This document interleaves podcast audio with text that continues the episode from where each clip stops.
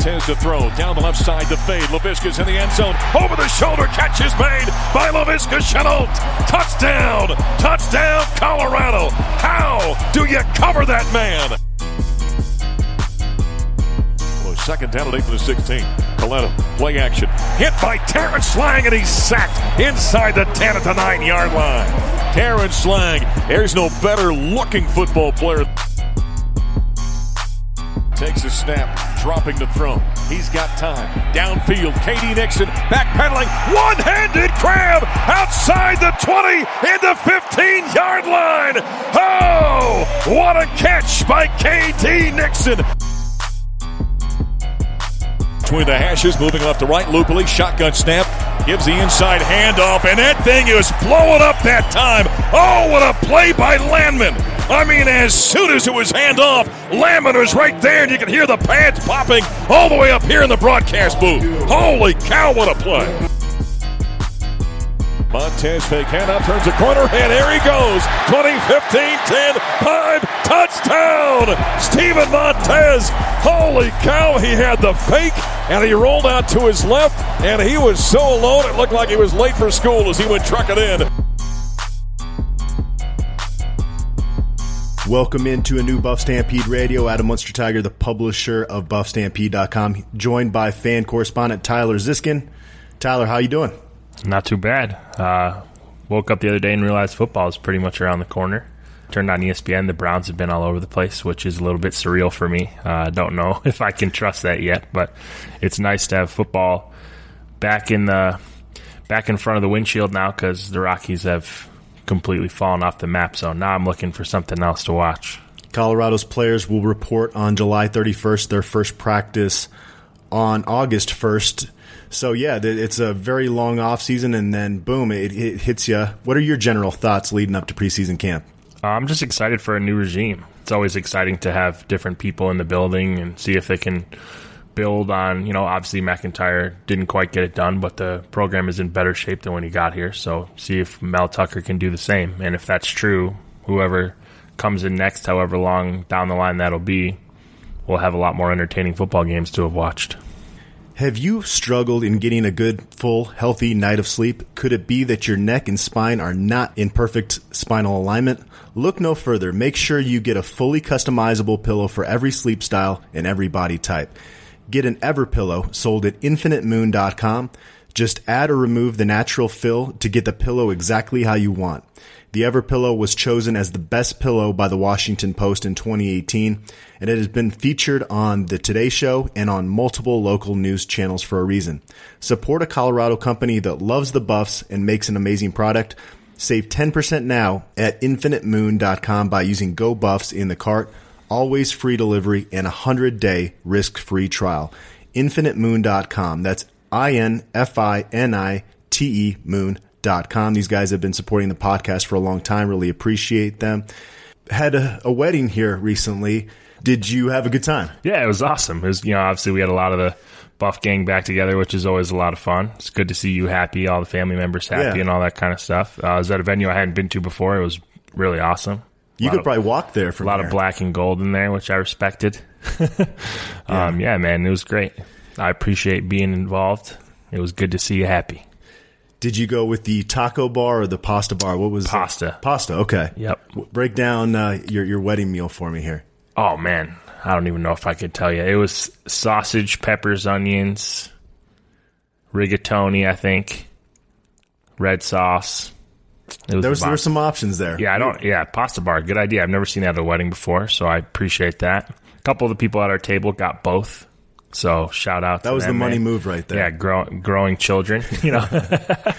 yeah, it was awesome, man. We had a blast. It was funny. One of the things we, as we were planning the wedding, we made a point to when it's time to eat, we're actually going to eat. Yeah. And so the caterers did a great job of kind of sequestering us over in the corner, and they brought food to us. Uh, we both love food, so it was great. Uh, but yeah, went on a honeymoon and back to reality. It's it's tough to get back to real life, but have to. I mean, camp is starting here. Some news came out last week. Darren Chiaverini named assistant head coach. This was an awesome move for a lot of reasons, in my opinion. Yeah, I mean, it's probably good for his psyche in general. It's never fun to be demoted and end up at the same place. Um, and he got rewarded for what we all know he can do, and that's recruit. Play calling thing didn't work out, and we'll see how that goes in the future. But I mean, there's no doubt that he's been an absolute beast in the recruiting department. Mel Tucker said time and time again that's you know the lifeblood of the program, and there's no one better at it than Darren right now. So it's nice to see him rewarded for all that hard work, and it's nice to see him immediately have what appears to be a pretty solid connection with Coach Tucker. We all knew, like you said, that Darren Chiaverini is a top notch recruiter. I went back and counted up the recruits that he was either primary or secondary on. And in the last three and a half years, it's been 42. That's an insane number. Yeah, that's outrageous. And I would say a majority of those are your high, your highest rated kids, and not just highest rated, but a lot of those kids have turned out to be very successful as well. Yeah. Buffs were at Pac 12 Media Day out in Hollywood. Mel Tucker sticking with his no excuses approach. Laviska Shenault, Nate Landman representing the program. I don't know if Laviska Shenault's ever going to be 100% confident and comfortable in front of the media, but it was great to see him work to try to get better at it. You could see him try to come out of his shell a little bit out there. Yeah, and he has a little bit more of a different swag. I mean, he was wearing thirteen hundred dollars shoes. I saw on Twitter. so you know um, that's kind of interesting. Obviously, he's a top ten pick, so you want to highlight that for your program. Those are yeah. the kind of faces that you want to see. Um, and it's I don't know, it's kind of interesting. Like I don't know him personally, but he's pretty active on social media and is like pretty forward and available on those things. So for him to be, it seems like he's a little more shy in real life and definitely doesn't like talking in general. But um, that's what he's yeah, got KD Nixon for, right? right? Exactly. But he's pretty approachable, which I think is important in today's world. You want to have your stars be approachable. I think that's the one thing that why everybody still has a great positive relationship with Spencer Dinwiddie in the program and around the, you know the fan base loves him pretty much universally because he interacts with people on a day to day basis. And I think that's something that kids these days are going to have to do more and more of if they want to have, you know, that popularity.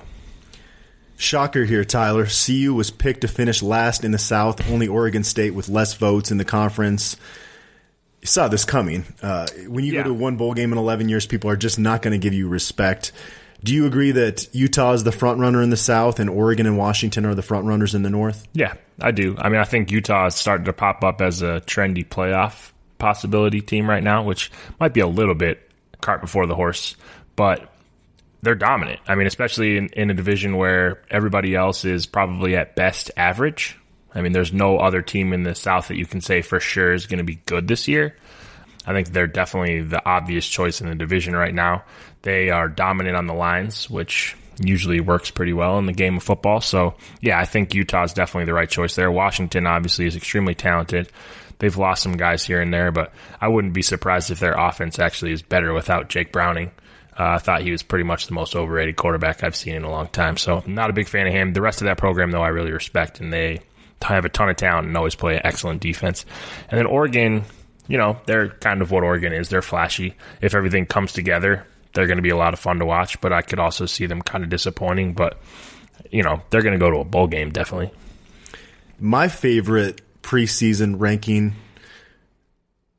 was the one 24 7 Sports did. And they ranked the teams in the North one through six. And in the South, they ranked Utah one and all the other teams in the South number two because there really is a lot of question marks with mm-hmm. every other team. I think from a talent standpoint, USC probably you rank them higher than, than some of the others, but you know, we all pretend we want to pretend that we know everything this time of year when we really don't know how things are, how the chips are going to fall with with a lot of yeah. these teams. Yeah, I mean, I feel, I feel like every year these predictions are always ends up being so wrong. You know, last year Arizona was the trendy pick, and they were honestly pretty mediocre. Um, Oregon was really trendy last year, and they were okay, but definitely not as good as people expected. Yeah, I mean, all the teams in the South have obvious flaws. All the teams in the South have obvious strengths too. So I think it'll be a fun division this year where there's going to be a lot of chaos ensuing probably. I think it's, you know, yes, talent wise, you could say USC has the most, but it's so crazy for a team that gets as much talent as they do. There's no buzz about any specific guy being an NFL draft pick for that program right now. And it's been a couple years in a row where there hasn't really been a guy. It's like, wow, he's going to really take over at the next level. That's pretty surreal. As I've done some national and regional radio interviews since Mel Tucker was hired, I've come to find out that he's a relative unknown. Yeah. And I think that's a big part of people underestimating. Obviously, Colorado fans are analyzing every word that Mel Tucker says and buying into it and loving it because it's such a different perspective than what MacIntyre brought. 24 7 Sports ranked the Pac 12 head coaches and they put Mel Tucker 12th, and he's not, he's never coached a game, which seems ridiculous, but. Uh, yeah, but that's probably also why he's 12th, too. I mean, you know, we didn't know who Mel Tucker was a year ago. That's either, true. The, the more research know? you did on him, quickly you became impressed. Yeah. So I mean, listen, do I think he's the twelfth best coach in the Pac-12? Well, I hope not. But I mean, it, it's all guess right now. You know what I mean? Like, I, I get it. He's going to have to prove some things. He doesn't have any experience. He's at a program that has been, quite frankly, awful for most of the last decade and a half. People are okay to be skeptical of this, and you know that he's going to have to prove something in order for people to start talking about him in a different light. And honestly, I'm cool with that. You know, like he's there. There has to be progress made.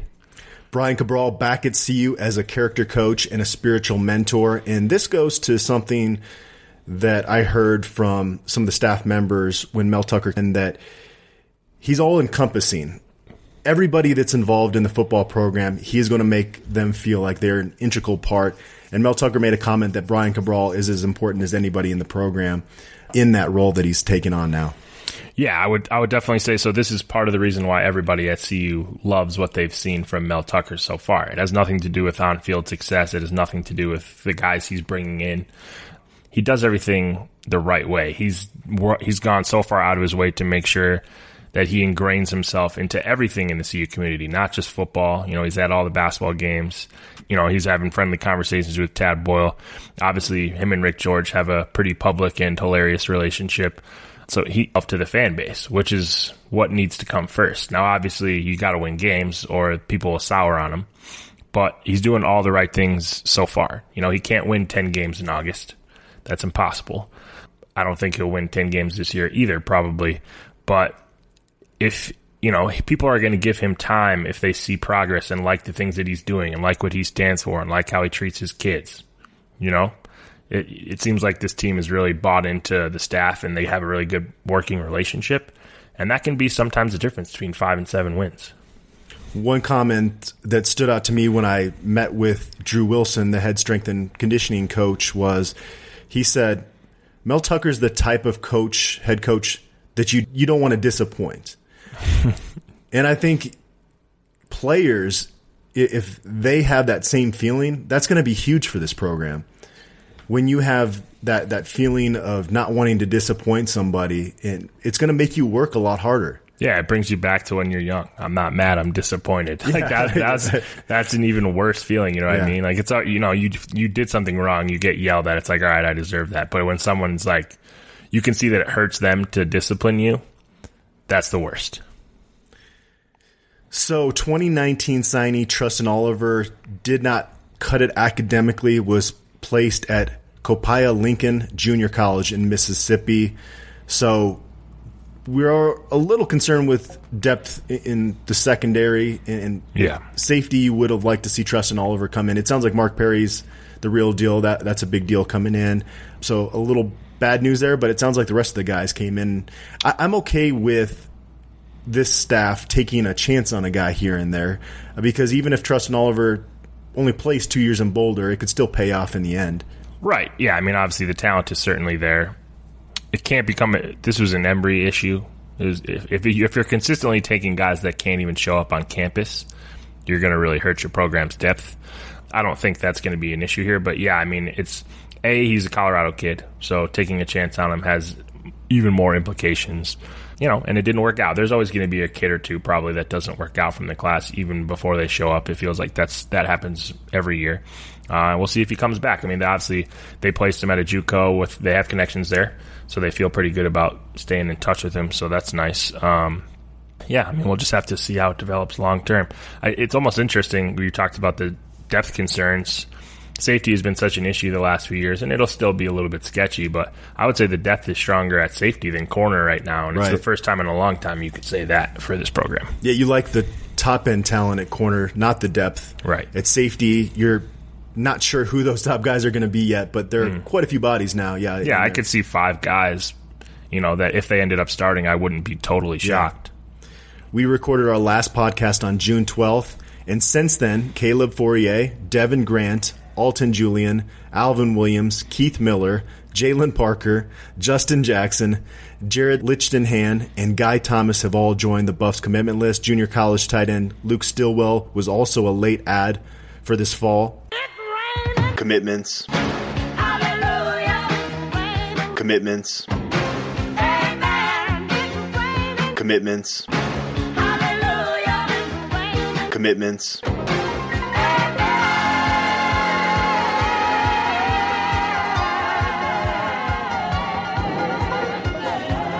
And Joe Perkins decommitted and recommitted. So the Buffs are all of a sudden at 15 pledges, currently ranked fifth in the Pac 12 team recruiting rankings. With who CU has on board and the type of recruits they're targeting, what, what do you think is a realistic expectation for where this class will rank, will rank when the ink dries? Yeah, I mean, ultimately, we talked about this before we made the mics hot, but um, if we're only taking 20 guys, there's definitely going to be a cap on what we can do in terms of the top end. Um, you'd like to see him probably finish somewhere right around 40. I think with 20 commits, it's going to be too difficult to get too much above that unless you start signing big time guys down the stretch, and we're going to have to win a lot of games to do that. I think that's a good start. I mean, that's your that you're bringing in bowl eligible talent. If you bring in roughly a top 40 class every single year and maybe find some guys that other guys aren't, that's going to be a part of it as well. But yeah, I mean, we already have 15 guys, so there's not a whole lot of room to move up from here. And obviously, it'll depend a lot on if we win some games. Because, I mean, all these guys are not signed yet. They're just committed. So we'll have to see how it plays out. But I think we're definitely on the right track. Got a lot of guys that have bigger offers. And it seems like we, especially for, in terms of an athlete perspective, we're improving. Um, some of these guys are probably a little bit small for their positions in some spots, but there's definitely a lot of athleticism out there, which is important in the Pac 12 for sure. You look at Drew Wilson's face when you talk about the recruiting under Mel Tucker, and, and his face lights up because he talks about the size mm-hmm. of the guy uh, in the trenches that they're recruiting now. And he made a comment that it's no longer Drew. Here's this 240 pounder, make him 300 pounds. And obviously, we know what he's talking about yeah, there because that hasn't worked out. Yeah. Yeah. In terms of these recruits that are on board, which recent commits have you most excited?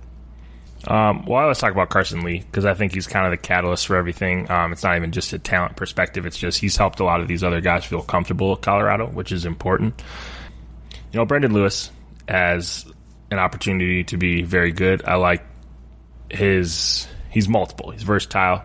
Um, I think he fits into what you need in the Pac-12. Um, so I like him quite a bit and then Jalen Parker. Um, I just think getting into Georgia is big for what we do. I, he's he's just explosive. I mean, he, he's what you want in a guy in the you know on your defensive side of the ball.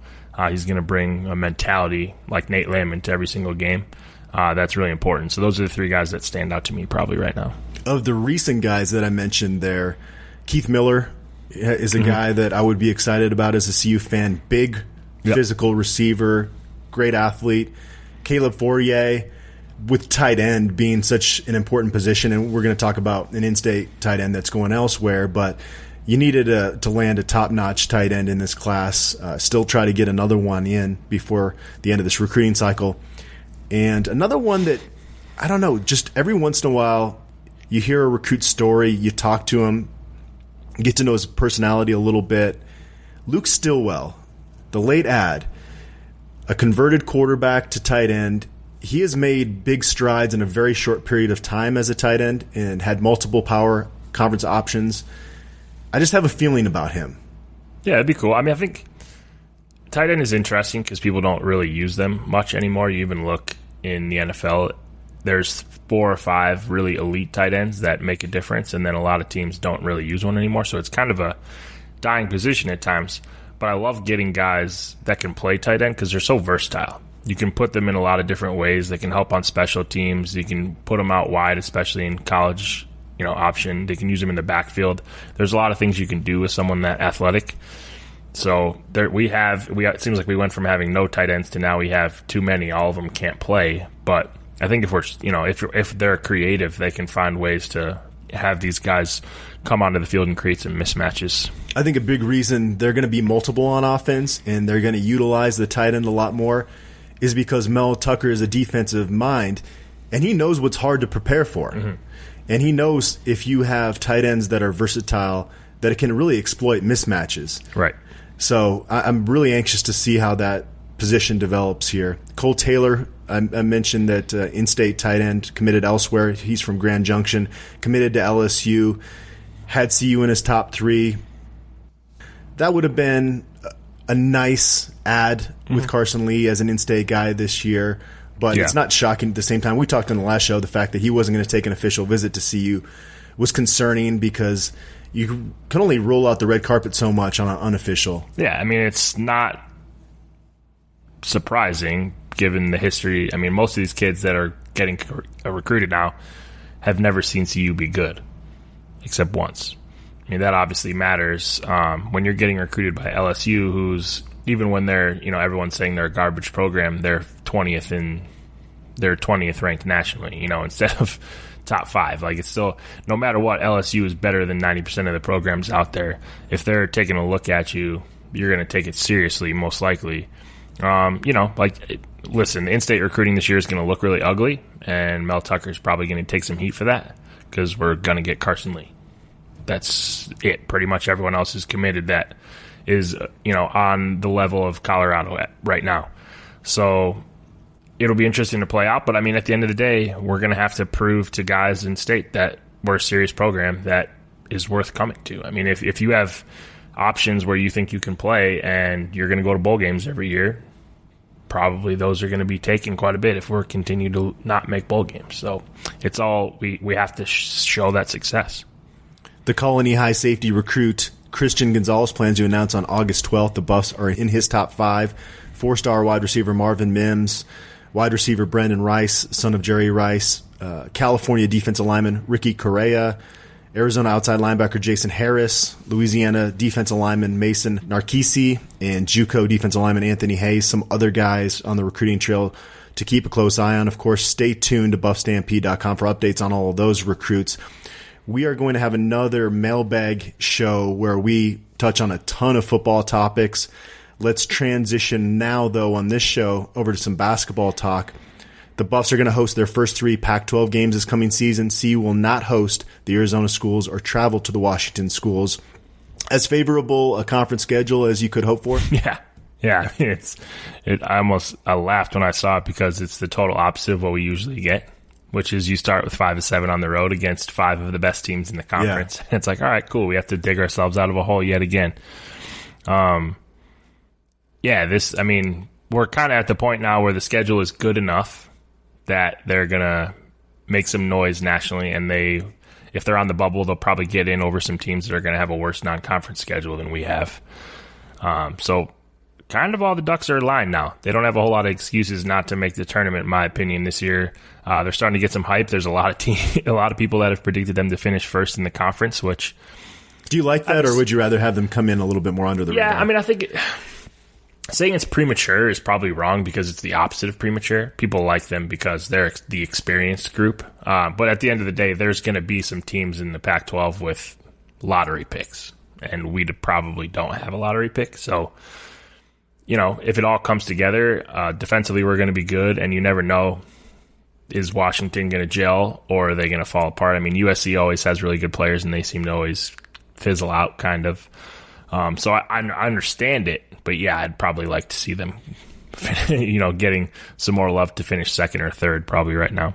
Nate Tomlinson was named CU's new director of player development. He was in the program, I think, as a as an intern or assistant. He wasn't one of the assistant coaches, but uh, it's a nice promotion for him.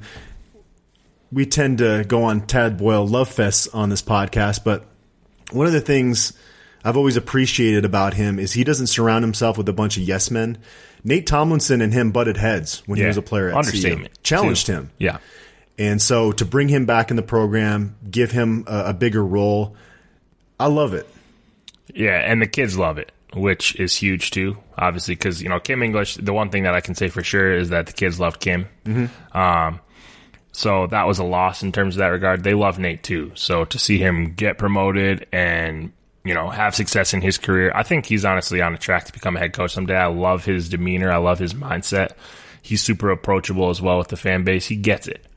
He loves basketball. Um, he's a hard nosed dude, no nonsense. Uh, I, I, mean, I've loved him since he was a player, uh, before he was even, you know, regarded as being the player that he was when his career finished.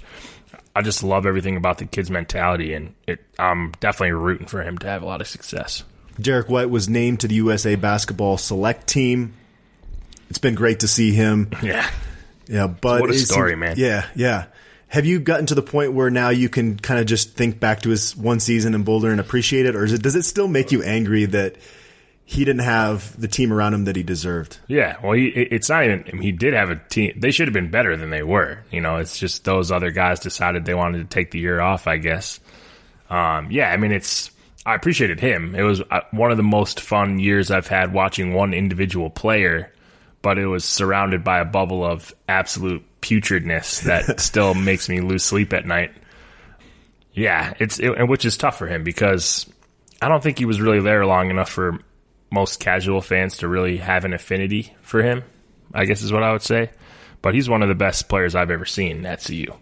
Uh, even though he was only there for one year, and to see his rise from you know that I can never I can never get that picture out of my head of that skinny little 15 year old kid at Legend that they always talk about and to what he looks like now and what yeah. he's doing in the NBA. It's just an unbelievable uh, story. George King is headed over to Italy after one season in the NBA slash G League.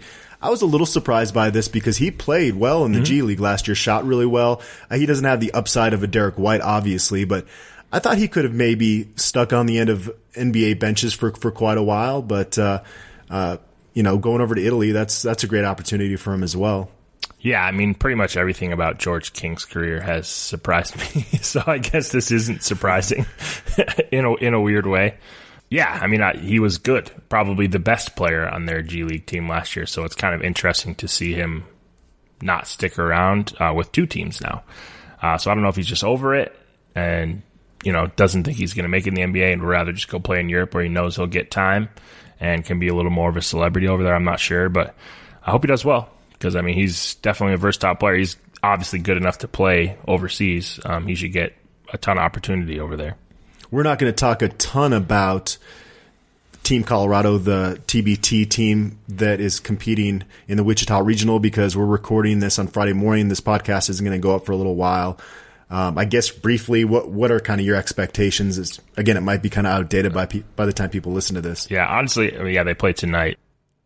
I don't follow it much anymore, to be honest, because that the same team wins every year, and that's kind of boring to me. And, um, and the other teams are getting more talented every year. There's more mm-hmm. talent in that tournament, and yeah. CU kind of brings back more or less the same core. And Marcus right. Hall is great, but yeah, I mean, yeah, you know, I just don't really. They, they, I don't think they can win, and I don't know. I, I'd love. I wish the tournament was an alumni team only. Like yeah. I love that Colorado mm-hmm. keeps it to guys who played in their program, and a lot of the other teams do too.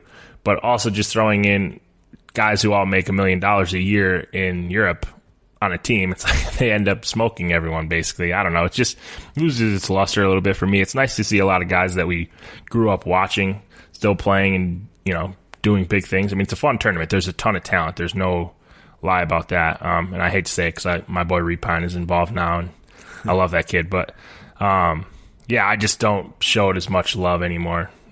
It fiddled out a little bit for me. I'm glad they're still doing it though. Yeah. For the simple fact of having that training camp back in Boulder mm-hmm. and having the former players and current players continue to have that connection that otherwise I think it would be hard yeah, they'll bring back the NBA guys when they have a big visit weekend during a, a yeah. football game this fall, but to actually have those guys play each other and, yeah. and develop that bond is pretty yeah, awesome. no, I think the whole thing is really cool. It's just a bummer that it's not a little more fair, I guess, in terms of the competition.